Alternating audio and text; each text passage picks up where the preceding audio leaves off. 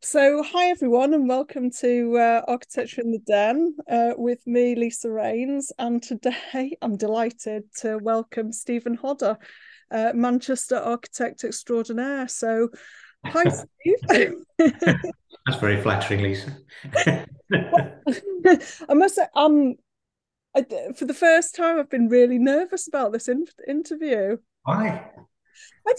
I think I've known you since just about qualifying as an with me just about qualifying as an architect.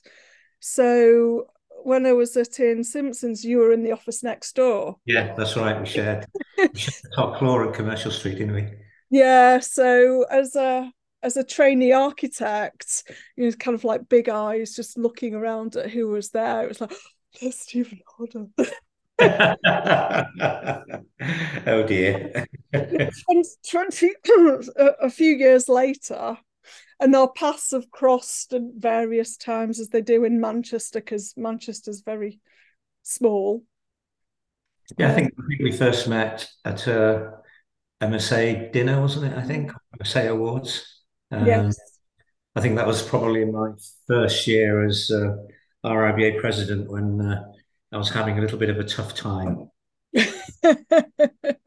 you, will recall. Yes, yes. And I was on, I joined the council 2015 uh, to 18. When were you president? Uh, 2013 to 15. Yeah, so you were president. And, so you... and it was really nice to come down to the council and see a, a fellow Manchester architect.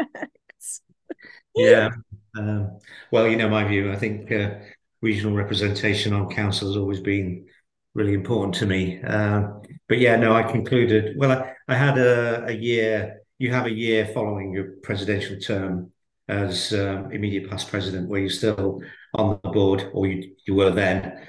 Um, it's changed now, I gather. But um, yeah, so 2016 was really the end of my uh, my sentence um, on the RIBA changed? What's it changed to? Um, well, the um, it was always discussed when I was president about who who was the ultimate authority within the RIBA. And if you remember, we had council, which then was the ultimate authority, and then we had a board. But mm-hmm. now it's actually reverted; it's the board. So council, I gather, is is advisory, and and um, uh, but the board is now the main decision making uh, authority within the RIBA. So I understand. Mm, mm. And, and equally, then as president, you were, you know, I was also chair of the board, whereas that's not the case anymore. Right. So is there still a kind of ex president role at the RIBA? Um, I think for the uh, like immediate, past, past, immediate past yeah, president. Yeah, yeah, yeah, yeah but I'm not. I'm not involved with the RIBA anymore. Um, no, I had seven years of being engaged with the RIBA. And, uh, as I as I said to someone not so long ago, I still bear the scars. so um, I usually start um, the podcast by asking our guests to introduce themselves. So about okay. five minutes in, please can you introduce yourself? Of course. Uh, Thanks, Lisa. So I'm uh, Stephen Hodder, um, founding director of uh, Hodder and Partners Architects, uh, and as we discussed, past president of the RIBA. Um, until recently, I was also chair of the Construction Industry Council. Uh, I've concluded that term now as well, um, and I'm currently professor of architecture at uh, the Manchester School of Architecture. I think that captures it. I think.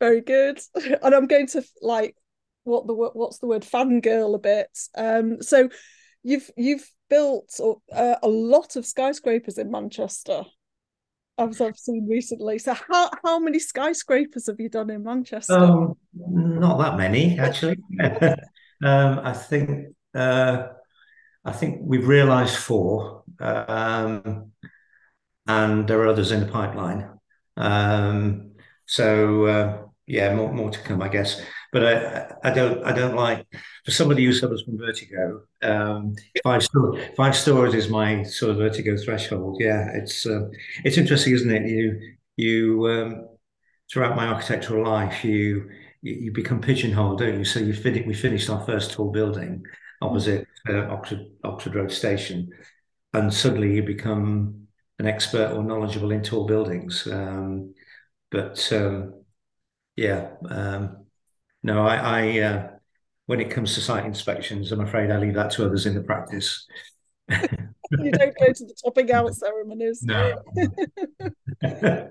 so what what's the tallest one that you've done so far?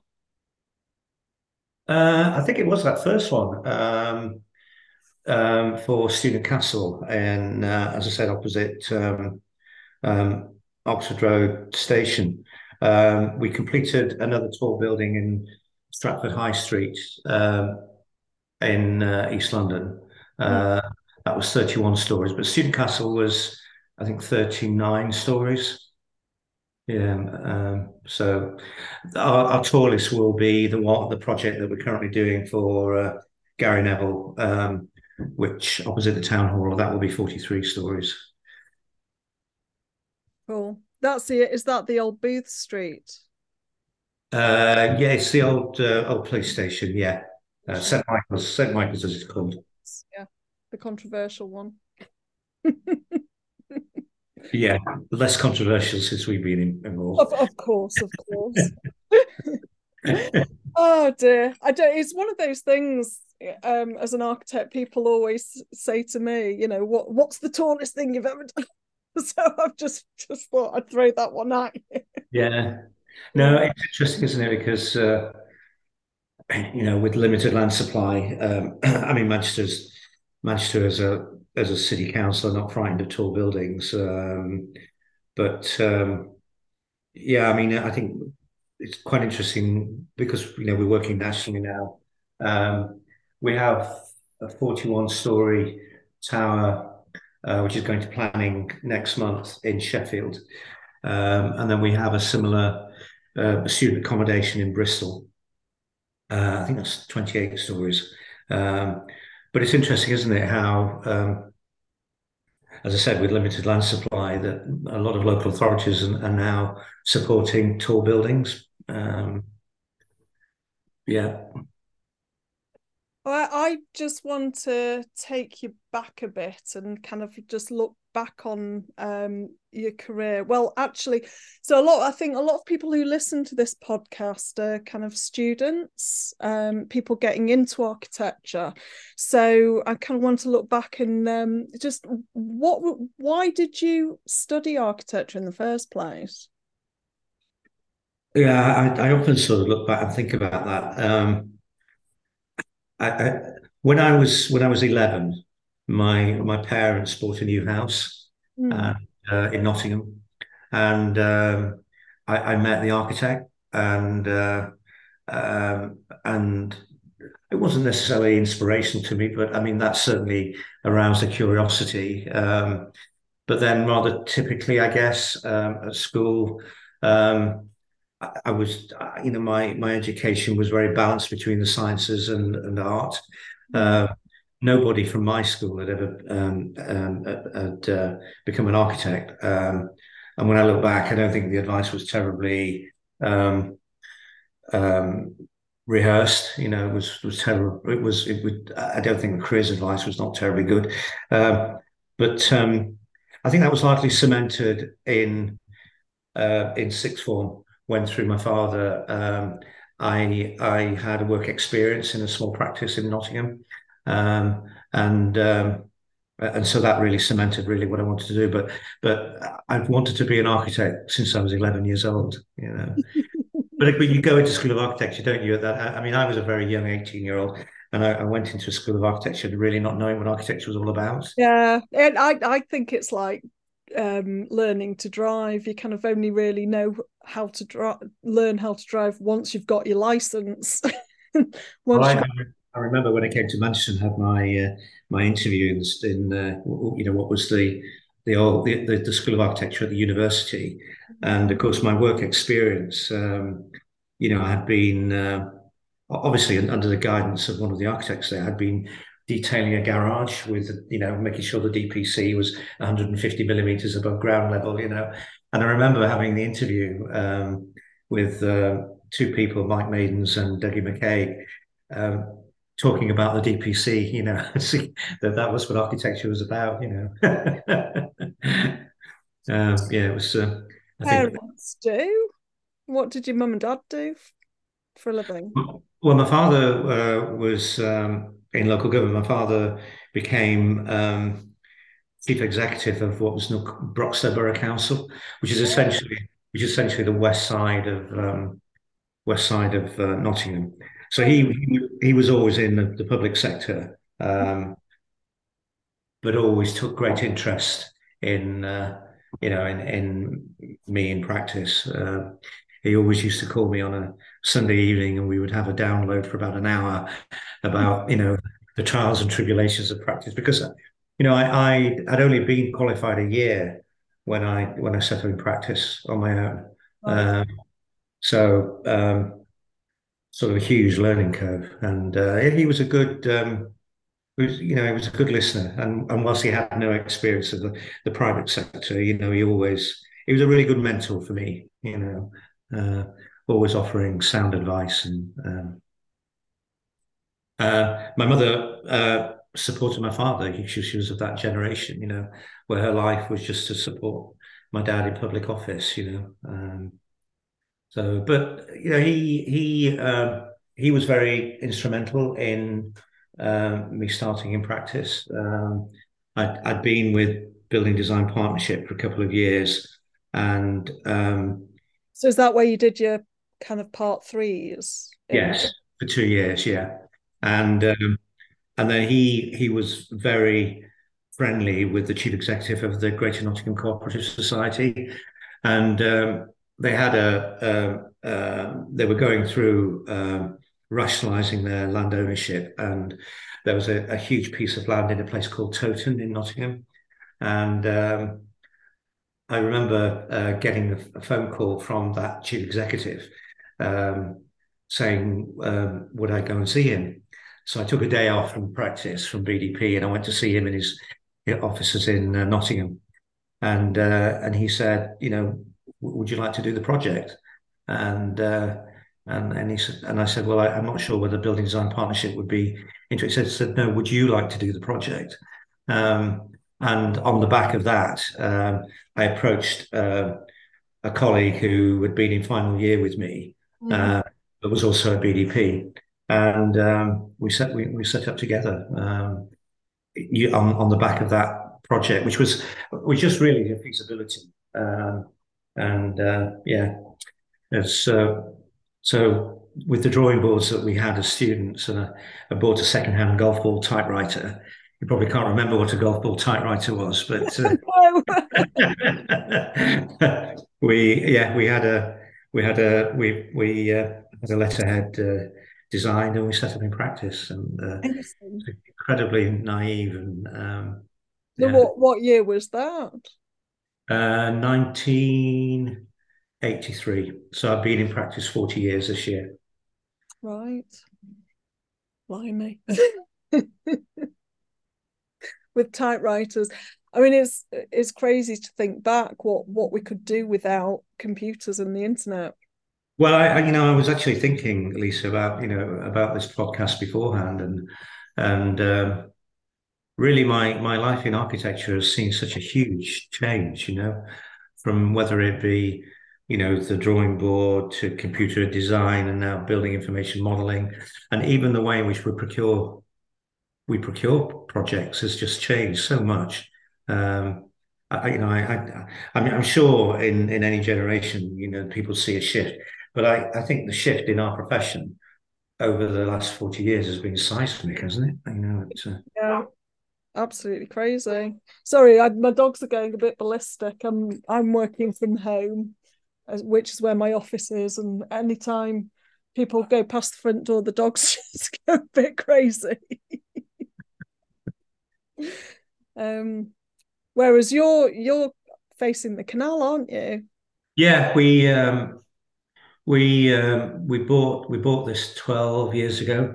Uh, we were looking to invest, and um, um, we stumbled across. We we were working for um, a client who developed these apartments. So we have the commercial unit on the ground floor, and um, it, it had planning permission for uh, a bar restaurant, but nobody had ever taken it. And we we came in as a shell of a space, and it fronts onto the Bridgewater Canal, and we just thought, wow, what an amazing space. So we bought it, and uh, it's been it's been really good for us actually. You know, it's a, a wonderful environment to be in. Clients love coming in. We bought the car park as well because we're you know in just slightly out in Castlefield. Um, so no, it's been we we fitted it out and uh, it's uh, sits in our pension fund and uh, it's been good for us. Really good. Yeah, because um, we've got a narrow boat. So uh, the last time we came in through Manchester, how did you come past on there? Yeah, yeah, yeah. I was like, oh. I, yeah. I, I, might have recorded it. I don't know. Either. Oh, if I can find it, I could splice it into this. Oh, that'd be a bit clever. That might be a bit too clever for me to splice it into the uh, YouTube. yeah. virtually. Yeah. So, um, I mean, that was that was going to be one of my questions. Actually, have you got involved in any development projects yourself?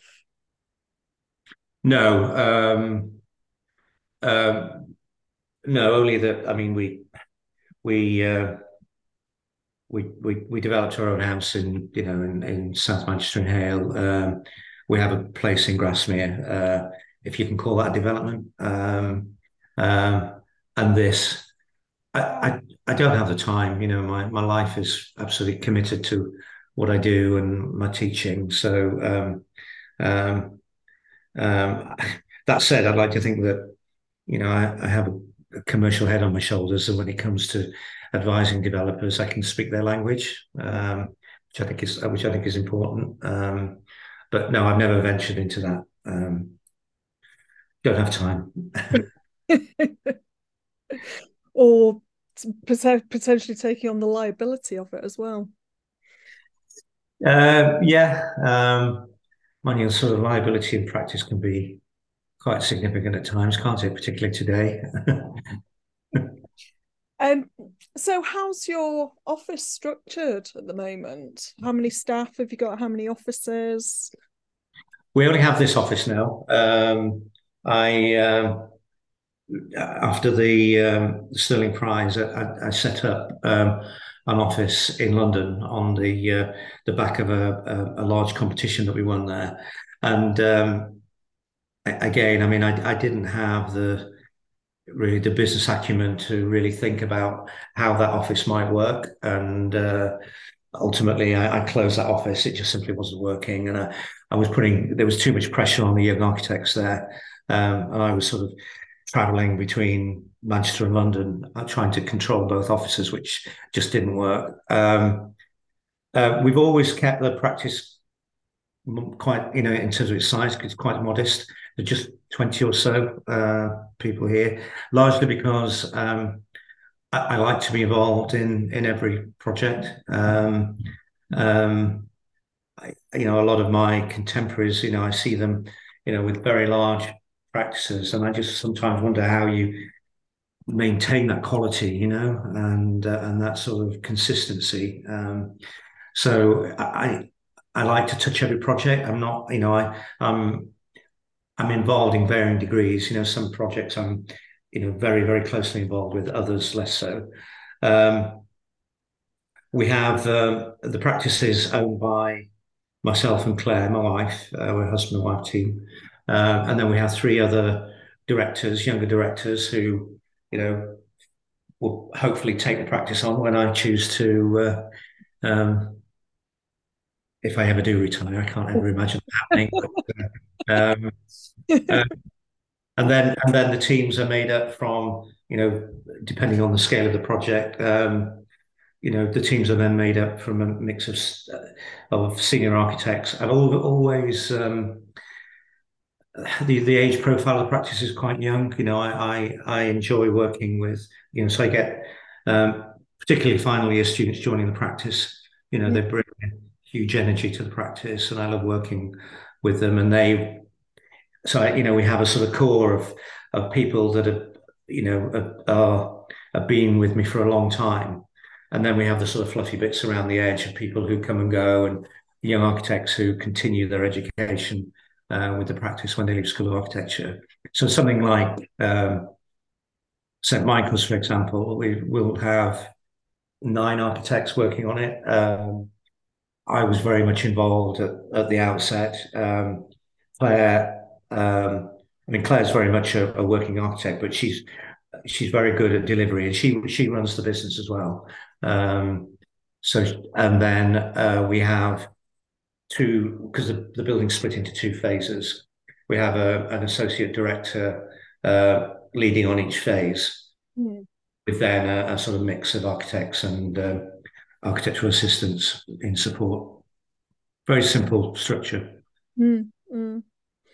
So, and what about office support staff? Do you have practice managers or?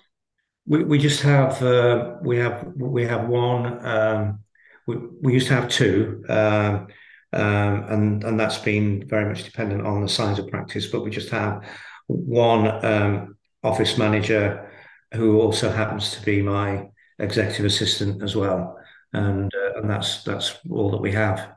You know, it's quite quite lean in that regard. Mm-hmm. I thought it's always interesting to see how people set up their their businesses. Um, so just looking back, what's been the biggest challenge for you? Um, let me say recently. What's your biggest challenge recently? um, well, I, I think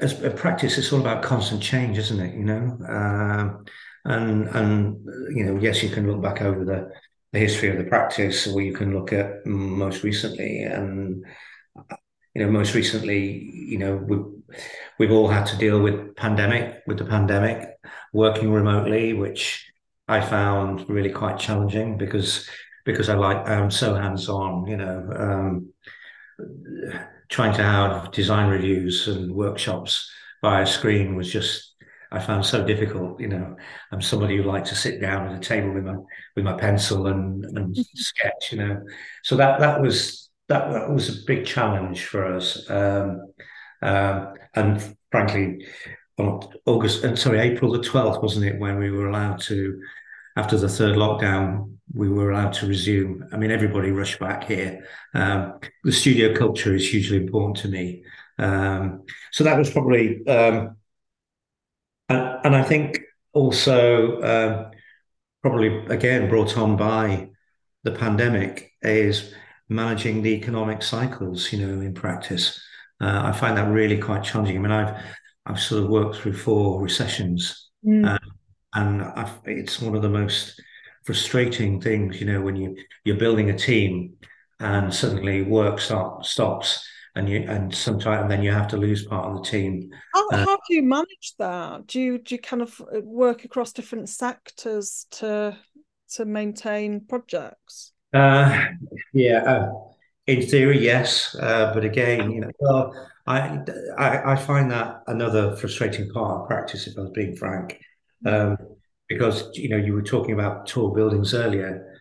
It, it becomes very easy to um, for, for practices to be pigeonholed. So, you know, we as a practice, our workload has tended to vary depending on how active particular sectors are. So, obviously, city centre residential. Suddenly, we were doing, you know, nationally huge amounts of inner city residential built to rent. Mm. Um, prior to that, um, you know, we became known for doing commercial development, and we've delivered a number of commercial before that, leisure uh, leisure centres, you know, sports facilities. When I started out in practice, um, because we started out in uh, in Lytham, you know, Lytham St Anne's, um, we became known for doing restoration on seaside piers. you know, and uh, um, so uh, and trying to break into new sectors, I find really, really challenging. You know, mm. I, I you know, there are sectors that I know that we could have made a good contribution. So the swimming, the first, the first major project that we, I think, became known for was, was swimming pool in Colne, wasn't it? Absolutely, yeah, yeah. And and we'd never designed a swimming pool before. Suddenly, you know, um, we were we were designing swimming pools in Grange-over-Sands and the West Midlands and in London and um, today, and, and it was an anonymous competition as well. Um, today, uh, I, am not sure that a young practice would be selected for something like that, you know, because inevitably when you're filling out, um, you know, um, a, a, PQQ is well, how many swimming pools have you delivered in the last three years? You know, and it, and it's very difficult to break into new sectors. I find, you know, we would we would that was definitely when I set up. It was one of the issues that I had was breaking into new sectors. Yeah, yeah. I mean, and you spend, you know, all, all your all your resources trying to do competitions and get on frameworks and all all the rest of it. And uh, yeah, it, it put me right off. Well, we, I must say, our our practice. Uh, uh, I mean, we've leapt forward when we when we. I can I can pinpoint moments in the development of the practice when we've won a competition. Um, so you know, St Catherine's College, Oxford. You know, that was a competition. Would we have been able to? Uh, would we would we be able to now to break into? You know, the, the world of the Oxford colleges it, you know, I, I, I doubt it. Um, but it was a competition that we won. Um, the National Wildflower Centre was a competition that we won. Again, a visitor centre. Most recently, um, uh, the Welcome Building at RHS Garden Bridgewater. Um, again, that was a competition that we won. Um, so I, I, you know, I'm, I'm a supporter of the competition system, system because that's that's always seen as in terms of architecture seen as developed, but it's also enabled us to move into new sectors. Because of, I mean, we don't, we, you know, we we don't sit on any framework, so I don't think we would ever get any schools. I would love to design a school, but we wouldn't. You know, I, I don't think we'd be given that opportunity now. Um, would you, you, would you ever work overseas, or do you work overseas? Um, we don't. We did briefly. Um, um, I had a client who um, um, had um, some land holdings in Pakistan, and we we worked over there for a while. Um, but um, no, we've never we've never broken into an international market. I mean, when you know when we when we if you cast your mind back when we did the Cube Gallery on Portland Street, you know, I thought that that might open up an avenue in, in you know the, design of cultural projects, but it didn't. Um, you know. Uh, what happened to the Cube Gallery on Portland Street? I know. I know. Such a shame. That was the RIBA base for a while. Well, it was funded by the art. I mean, it was funded by the Arts Council, and once the funding was withdrawn, it just didn't become sustainable. But I mean, as a venue for you know the debate and exchange of, I mean, the, the intention always was to you know, to try and um, engage with the, the, public, you know, in the importance of architecture. And it did that for a while, didn't it? With some wonderful exhibitions. Mm. Uh, Graham Russell, you know, spearheading that was tremendous. And we had our office on the top floor. Um, so it was it was wonderful to be able to take would be clients downstairs and show them, you know, what we what we'd done. Quite apart from it being obviously a former Grade Two listed um, uh, cotton warehouse. So in terms of any heritage work, you know, again, we could use that as a uh, you know as an exemplar of what we did, but uh, of what we could do. But uh, yeah, no more. Yeah, definitely a loss to Manchester. Um, so what would you say is the uh, what you're most proud of in in your career so far? So far, she says. What's left? um, apart from sustaining a practice for 40 years. Would you say that that's that's the proudest moment? Uh, yeah. Um, but, well, by way of architecture, um, it, there's so many moments, aren't there? You know, uh, you mentioned Colne swimming pool. Winning the first Stirling Prize for the centenary building at you know Salford University, my work at um, St Catherine's College and engaging with the work you know of the great Danish architect Arne Jacobsen and the, the, the Jacobsen Foundation. Mm-hmm. Um, but most recently, the uh, the RHS project has just been the most wonderful project to work on. Um, um, I mean, it, it, against the background of larger and larger and larger projects. Um, for me, it was sort of reacquainting ourselves with everything that we do as, as a practice of crafting a building, an incredibly visionary client, um, wonderful contractor, BAM. I can't speak highly enough of them.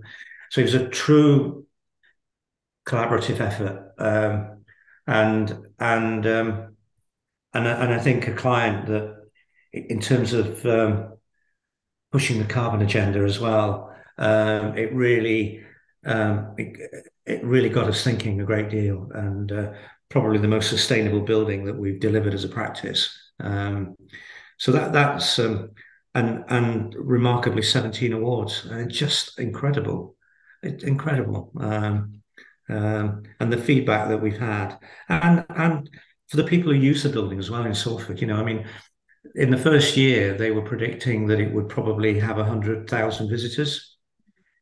There were a million visitors passed through that door in the first year.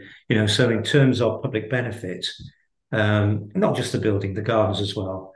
Um, it's been a it's been a wonderful wonderful project to work on. Amazing.